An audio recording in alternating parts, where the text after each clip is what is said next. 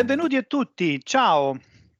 Siamo qui di nuovo al nostro fantastico podcast e siamo con Francesco Banza. Ciao, ciao a tutti, ciao Fabrizio. E con Fabrizio mi dovevi annunciare, ma non mi ha annunciato Francesco, ma tutto il piano che abbiamo fatto. Comunque la cosa importante è che con noi abbiamo Michele Sensalari. Ciao Michele. Ciao Fabrizio, ciao Francesco, piacere ciao. di essere ospite oggi con voi in questa trasmissione. Bene, allora, ehm, oggi appunto, mh, avendo Michele comunque sia come ospite, diciamo che mh, ci dobbiamo un po' immergere mh, nel mondo della sicurezza. E fondamentalmente, insomma, cercheremo di esplorare un po' queste cose, però prima di andare avanti, ehm, nelle domande, insomma, uh, del nostro appunto podcast, Michele, ci puoi dire fondamentalmente Sappiamo che ha un'agenda abbastanza fitta di eventi prossimamente e so che ce ne sono due in particolare molto importanti che stanno per accadere. Sì, esattamente, esattamente. Eh, parteciperò prossimamente a due grandi eventi. Uno è i Collaboration Days che eh, si svolgeranno martedì 23 giugno.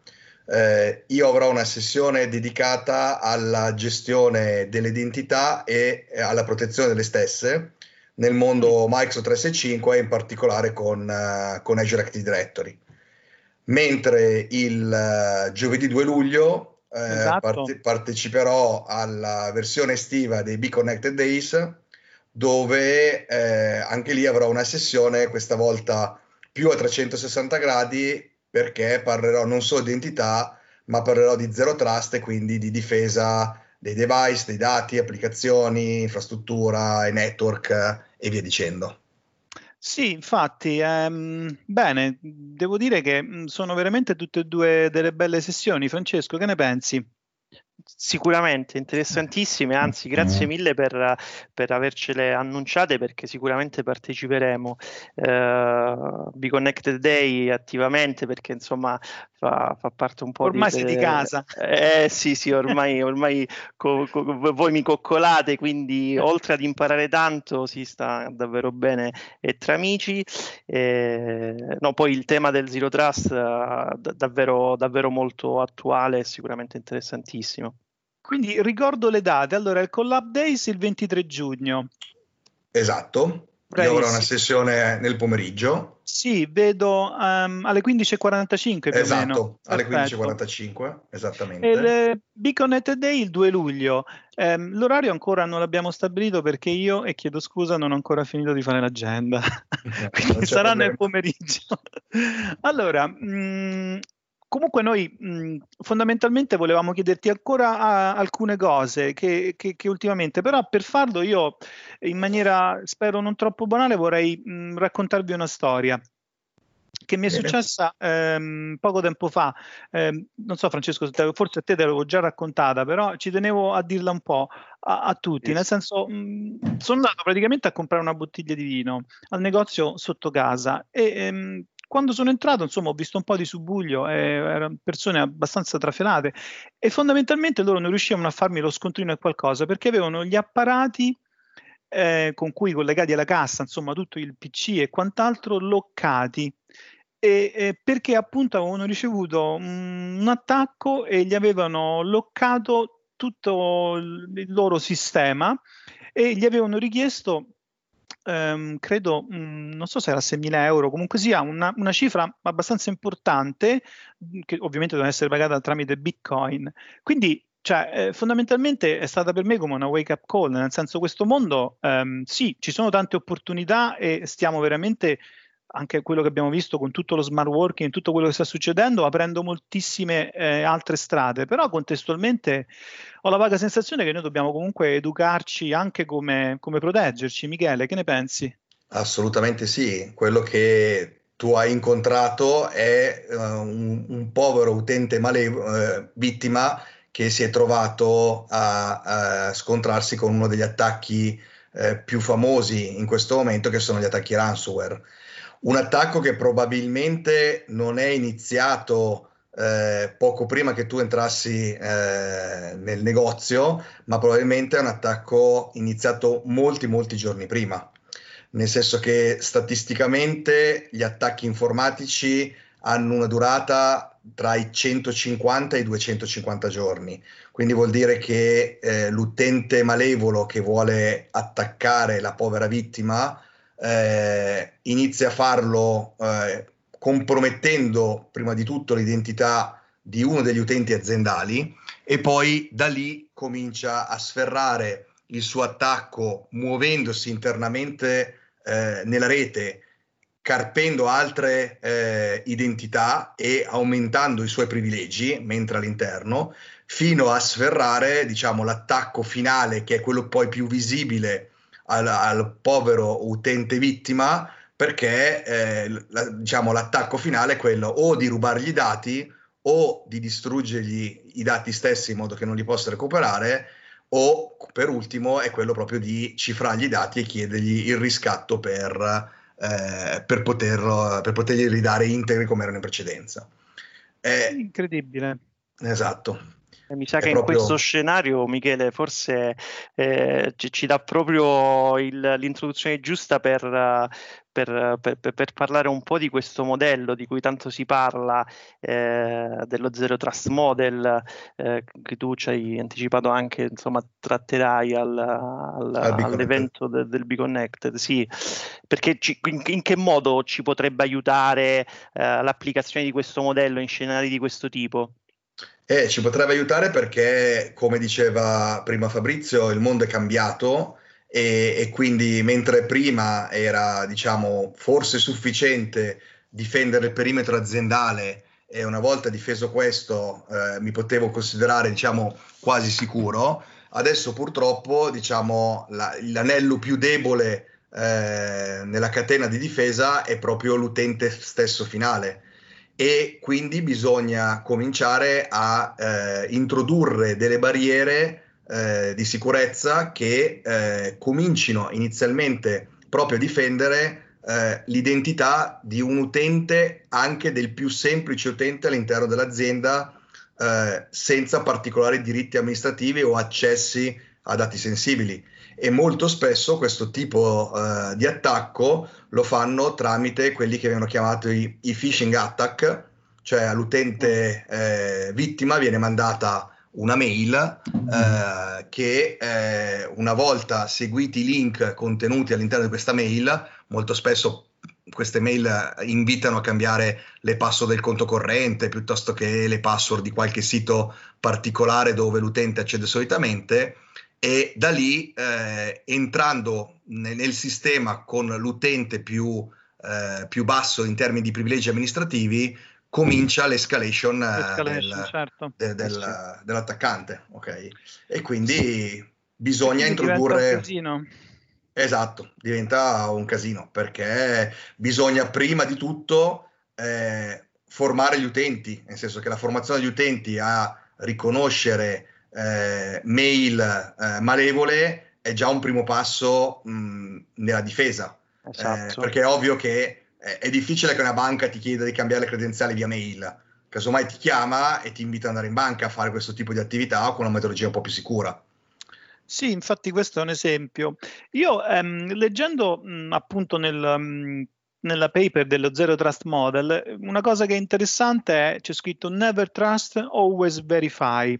E poi ehm, quello che stavo appunto guardando fondamentalmente è che mh, il modello comunque fa riferimento a sei elementi fondamentali che certo. sono appunto identities, devices, applications, data, infrastructure e networks e appunto spiega come ehm, appunto cercare di mettere in sicurezza e avere la possibilità di controllare appunto questi elementi. Il primo che fondamentalmente viene citato è identities, Michele, in, in questo caso insomma credo che forse sei la persona proprio più adatta a, a chiederti che, cioè, che cosa intendono, nel senso che quali sarebbero secondo te le prime o le azioni che devono essere intraprese per poter fare in modo di eh, assicurarci che mh, la sezione identities della nostra infrastruttura sia in una situazione ottimale in termini di sicurezza? Beh, diciamo che il primo passo che bisognerebbe svolgere è quello di centralizzare l'identità in un unico fornitore di verifica dell'identità, quello che si chiama solitamente identity provider. Eh, mi è capitato eh, nella mia attività di incontrare realtà, e faccio un, un case study vero e proprio, di una realtà che aveva 38 applicativi differenti eh, utilizzati dai propri, dai propri utenti aziendali con 36 metodi di autenticazione diversi, cioè con eh, software che eh, gestivano l'autenticazione in modo autonomo. E infatti io, eh, ridendo, ho chiesto al responsabile IT dicendo ma avete il password change day, nel senso che avete il giorno in cui cambiate tutti la password di tutti i 36 gli applicativi? E, e, e per provocazione gli ho anche detto guarda che se in questi 36 applicativi ce n'è uno che salva la password in Notepad, eh, è ovvio che eh, crolla immediatamente la sicurezza della tua infrastruttura, anche perché l'utente dovendo fare, eh, adesso in modo esagerato, però avere 36 password diverse, fa sì che l'utente abbia sempre la stessa password ovunque. Esatto. E quindi l'anello più debole, quindi in questo caso l'applicazione più debole, quella che tratta l'identità in modo più blando, è il punto debole della mia, della mia realtà. Quindi devo cominciare ad avere un unico sistema di autenticazione che nel nostro caso può essere o Active Directory o nel caso di cloud Azure Active Directory.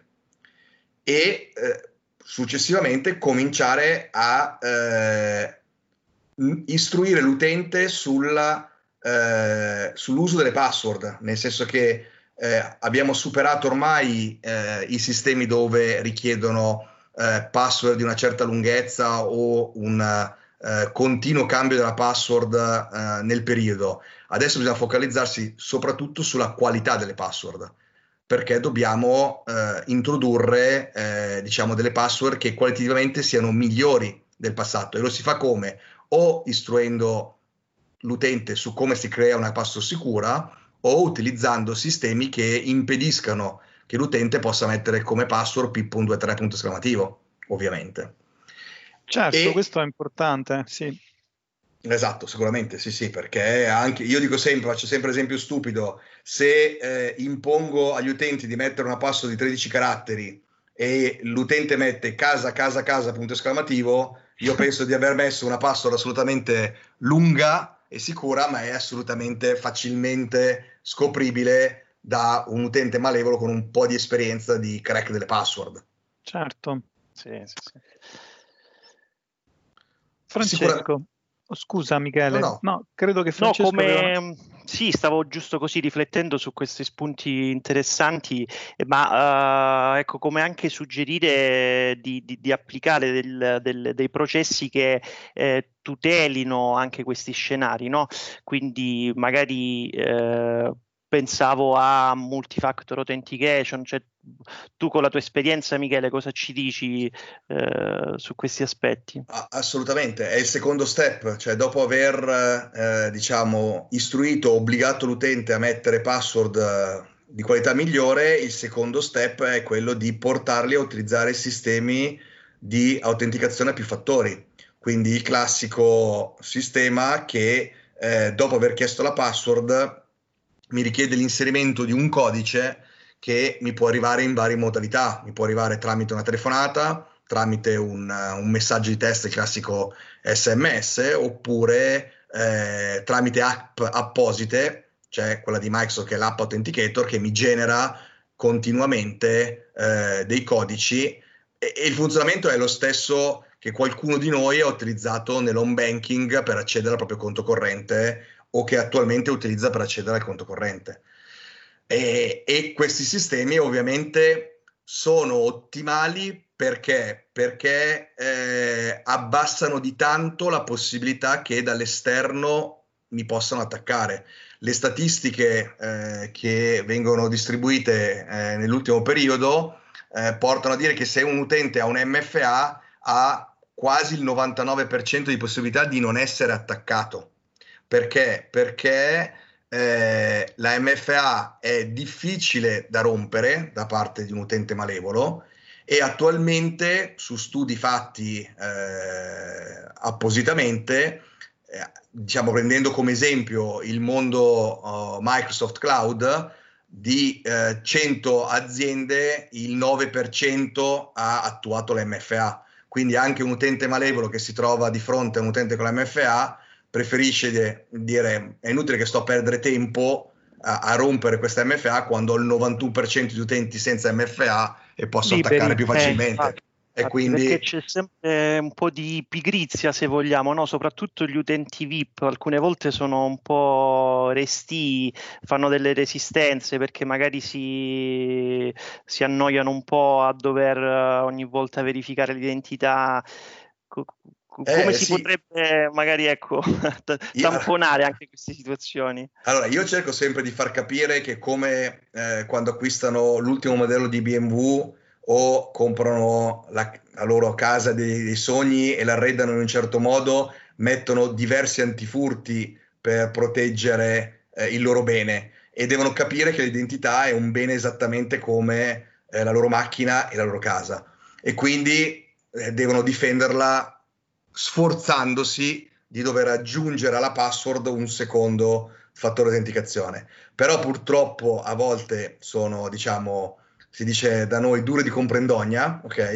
E allora si cerca di fare in modo che l'MFA non sia uno strumento invasivo che venga richiesto continuamente all'utente ad ogni accesso, ma utilizzando gli strumenti di conditional access, quindi di, eh, dei workflow che vanno a vedere la situazione nella quale l'utente si sta collegando, eh, magari l'MFA non gli viene richiesta. Quindi, se per esempio l'utente è in azienda e quindi eh, io reputo comunque l'azienda un luogo sicuro perché attendibile, eh, sì. ho, ho, è attendibile perché ho eh, implementato un insieme di, di, di, tools e di funzionalità di sicurezza, posso fare in modo che quando l'utente è in azienda non gli venga chiesta l'MFA, mentre quando magari la sta facendo dal, dal bar di casa o dall'internet point o dall'hotel, l'MFA gli viene richiesta.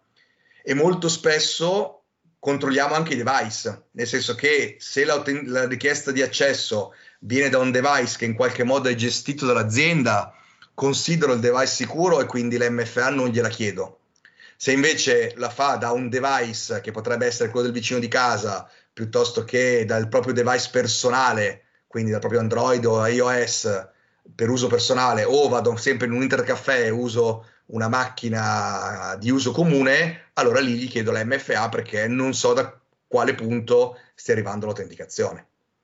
E, e ah. quindi questo è un modo per, diciamo, ovviare eh, la richiesta continua di questo, di questo secondo fattore, anche se, ripeto, dovrebbe essere un metodo per proteggere un bene prezioso come la nostra identità. Esatto. Bene. bene. Grazie. grazie. Sì, effettivamente grazie. Allora, sicuramente noi ti richiameremo perché comunque qui la lista degli elementi è molto lunga e, quindi insomma ci dobbiamo tornare su questo Zero Trust Model. Allora, grazie di tutto Michele, buona fortuna per gli eventi, sia grazie per il. Collab Days il 23 giugno che per il BCD Summer il 2 luglio. È stato un gran piacere averti. E Anche Francesco. mio. Ciao Michele, sì. grazie mille, davvero, sei sì. stato chiarissimo e utilissimo questi, queste tue, queste tue inter- questo tuo intervento. Perfetto, grazie ancora, alla prossima. Buon lavoro. Ciao ciao ciao.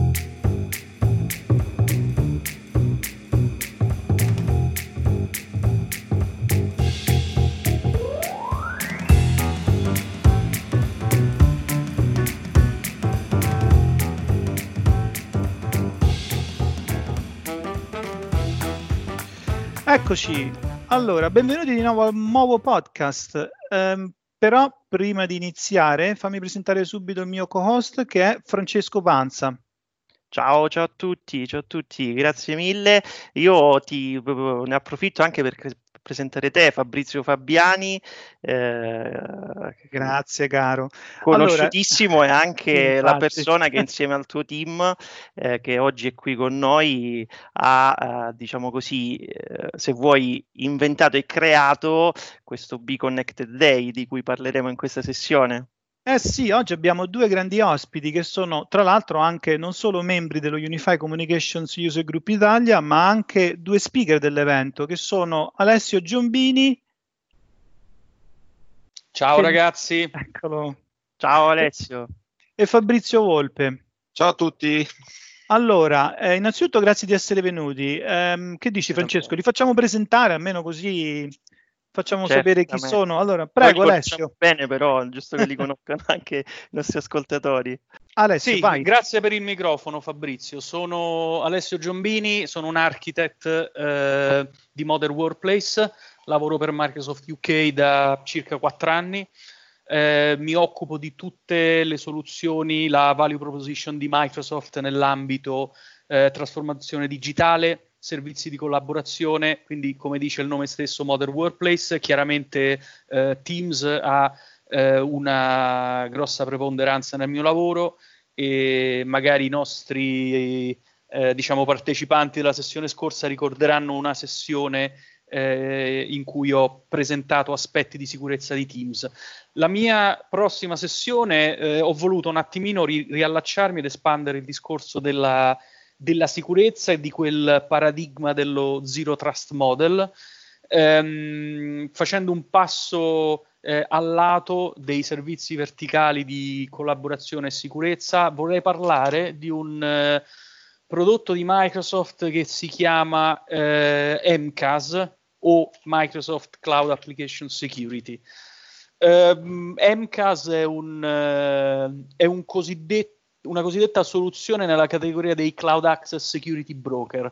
Allora, in sostanza sono una sorta di, eh, lo dico in termini molto semplici, di firewall eh, diciamo applicativo che sono in grado di eh, controllare, monitorare e gestire il traffico tra applicazioni cloud Ehm, nel nostro caso specifico non necessariamente applicazioni eh, di eh, Microsoft, ma anche un, un, range molto ampio di eh, applicazioni cloud eh, di, eh, di, altri vendor e che quindi può operare su applicazioni multiple e su cloud multipli. multipli. Le, quello che fa, ovviamente non voglio anticipare troppi temi della sessione, ma ehm, vorrei eh, spiegare un attimino nel tempo in cui ho, ho a disposizione cosa fa, certo. come funziona e ehm, spiegare un attimo come le, ehm, le possibilità offerte da, da MCAS possono eh, essere utilizzate per migliorare la sicurezza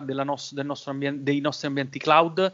Eh, vorrei dare un overview dei casi, degli, dei use case più rilevanti eh, casi di utilizzo dell'MCAS per proteggere gli asset digitali, eh, come ad esempio scoprire eh, diciamo, evidenza di shadow IT all'interno dell'organizzazione, ovviamente proteggere eh, gli asset eh, gli asset dell'azienda, la, la proprietà intellettuale, eh, identificare e proteggere tentativi d'attacco e insomma ci sono altre cose di cui voglio parlare. Questo è quanto Fabrizio, ti ridò il sì. microfono. Eh, questa sì, è sì. solo la preview, insomma, la presentazione, quindi immaginiamoci i contenuti che Alessio condividerà al Beacon Day.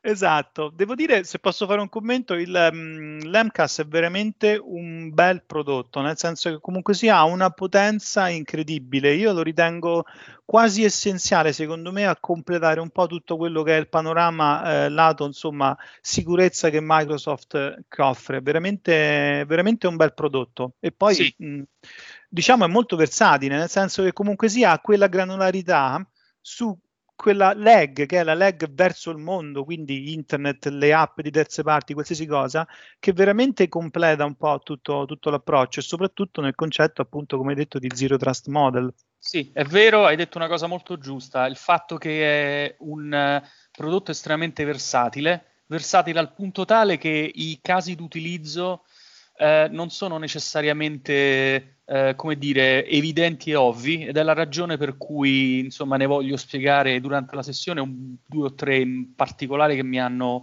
insomma, mi hanno colpito e possono risultare particolarmente utili eh, in eh, circostanze pratiche d'utilizzo. Bene, benissimo, sono particolarmente contento che lo, che lo porti come argomento. Abbiamo adesso un uh, nuovo guest, eh, però prima di parlare di lui, Fabrizio, parlaci un po' della tua sessione, nel senso, mh, mm, raccontaci un attimo quello che succede con te. Sì, naturalmente. Dunque, Eh, innanzitutto mi presento per tutte le persone che magari non hanno visto eventi precedenti del Be Connected Day o sessioni precedenti. Uh, lavoro per Unify Square, che è una multinazionale, quindi eh, per quanto mi riguarda, nello specifico sono sul mercato UK e EMEA. E è una posizione privilegiata perché la mia azienda si occupa, diciamo, dalla migrazione o definizione, design degli ambienti uh, di modern workplace, quindi possiamo parlare di Teams piuttosto che di altri prodotti, eh, fino alla user adoption, piuttosto che eh, supporto, piuttosto che eh, soprattutto il monitoraggio, perché noi chiaramente siamo mh, dei produttori di software, quindi il nostro software di monitoraggio è pensato per eh, supportare prodotti che non sono solo Teams, ma sono chiaramente i vari Zoom piuttosto che eh, Facebook Workplace e così dicendo. Eh, semplicemente perché difficilmente ad oggi un'azienda ha un singolo prodotto di comunicazione, un singolo ambiente di produzione, diciamo così, moderno, quindi eh, ha senso eh, avere questa visuale un po' open, insomma, un po' aperta. Eh, la mia sessione, nello specifico, eh, mi sono focalizzato su quello che è la disponibilità di eh, bots, anche se è un termine molto generico, molto fuorviante in alcuni casi, eh, all'interno del marketplace di Teams, perché in realtà c'è una enorme quantità di strumenti eh, disponibili e già pronti, quindi molto spesso le aziende cercano poi di, di inventare di nuovo la ruota, diciamo così, ma in realtà questi strumenti già esistono e sono uh, questi oggetti, questi bot, pensati per aiutare eh, gli utenti e le aziende a sincronizzare, per esempio, uno dei, dei, tanti aspetti, sincronizzare diversi prodotti di comunicazione o diversi prodotti di scheduling in una vista unica, diciamo così, e, oppure facilitare la ricerca di un determinato tipo di expertise all'interno della propria azienda, eh, oppure ad esempio eh, aiutarmi in maniera intuitiva, quindi con una banale ricerca del tipo qual è la miglior data per un meeting durante questa settimana, quindi una ricerca proprio di testo, eh, il bot in realtà va a vedere i calendari delle varie persone che io voglio uh, avere in questa riunione e mi tira fuori le date migliori, una serie di proposte e eh, ribadisco tutto sta nel marketplace, quindi in realtà lo sforzo di eh, utilizzo è veramente minimo. Eh, ci Giusto sono aggiungerlo, una... effettivamente. Sì, sì, sì.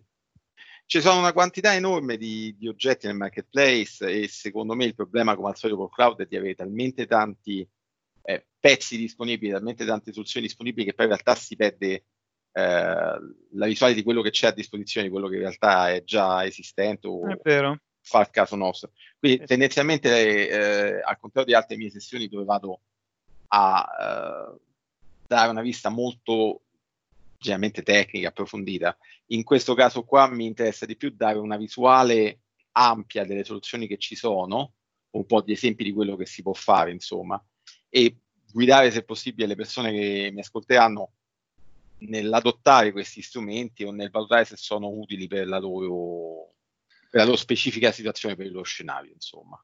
Secondo me il taglio è giusto in tema, nel senso la versione comunque sia del Be Connected Day, Fabrizio scusa se ti interrompo, è Summer Edition, quindi cioè, secondo me è perfetta, nel senso come approccio, si, si, è proporzionale insomma al tipo di sessione. Allora, Francesco, mi sembra di capire che è arrivato un altro ospite. Vuoi bene, presentarlo bene. tu?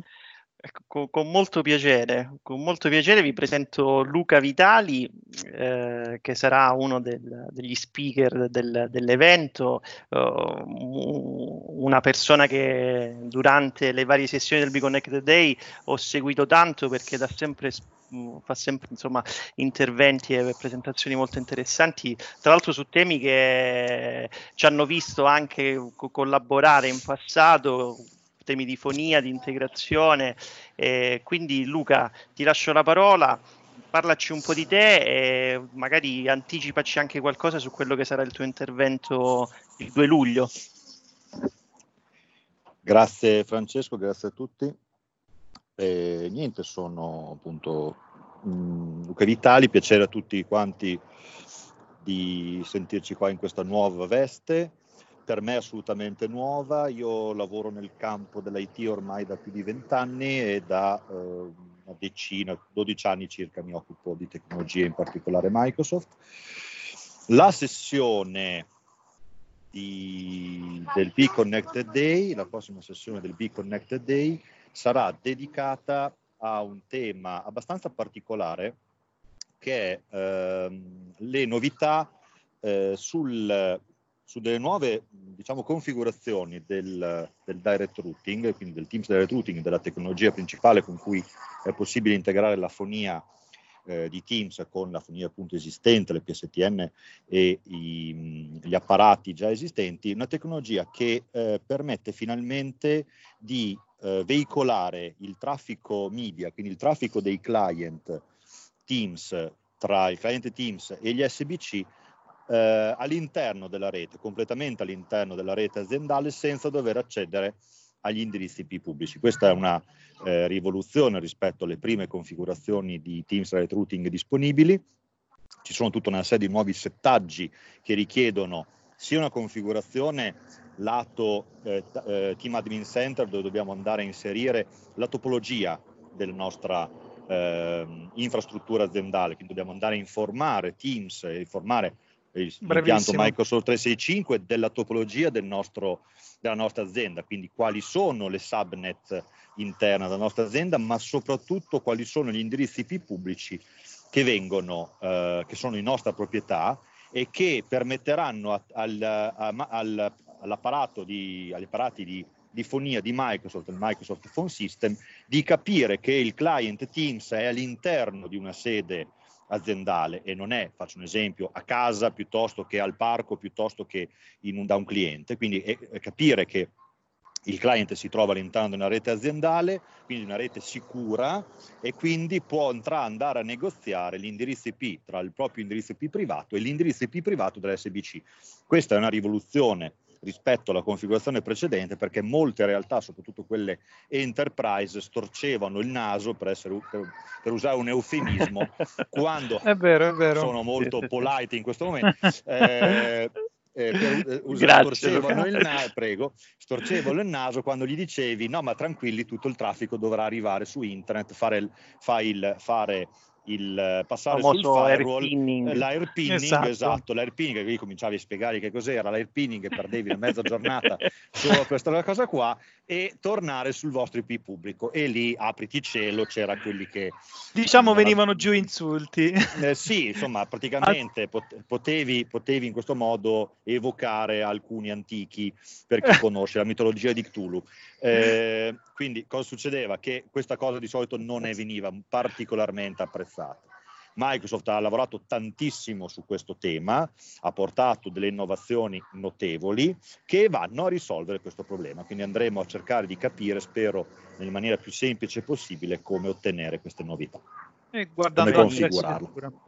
Comunque questa cosa effettivamente non voglio dire che, cioè, non voglio dire che è completa perché di completo non c'è mai niente, però effettivamente è, era lo step mancante secondo me per Era il tassello anche... mancante del esatto, puzzle, anche secondo tassello, me. Sì. hai ragione, step magari sì, sì. un'altra Di volta. completo non c'è niente perché quando arrivi a un punto poi ci sarà sicuramente qualcos'altro da fare, però Beh, questo era un tassello molto importante soprattutto per le realtà grandi esatto, dove certe certo. dinamiche non sono mai facili, la security si doveva andare a cominciare a discutere per anche qui essere molto gentili con la parte security, apriti cielo, far passare il traffico fuori, rischiavi vero, di, si rischiava soprattutto, sai che cosa? Di perdere il focus, no? Cioè l'obiettivo era portare la fonia e ti ritrovavi a dover discutere di tutte altre cose che non c'entravano esatto. poi niente con la fonia.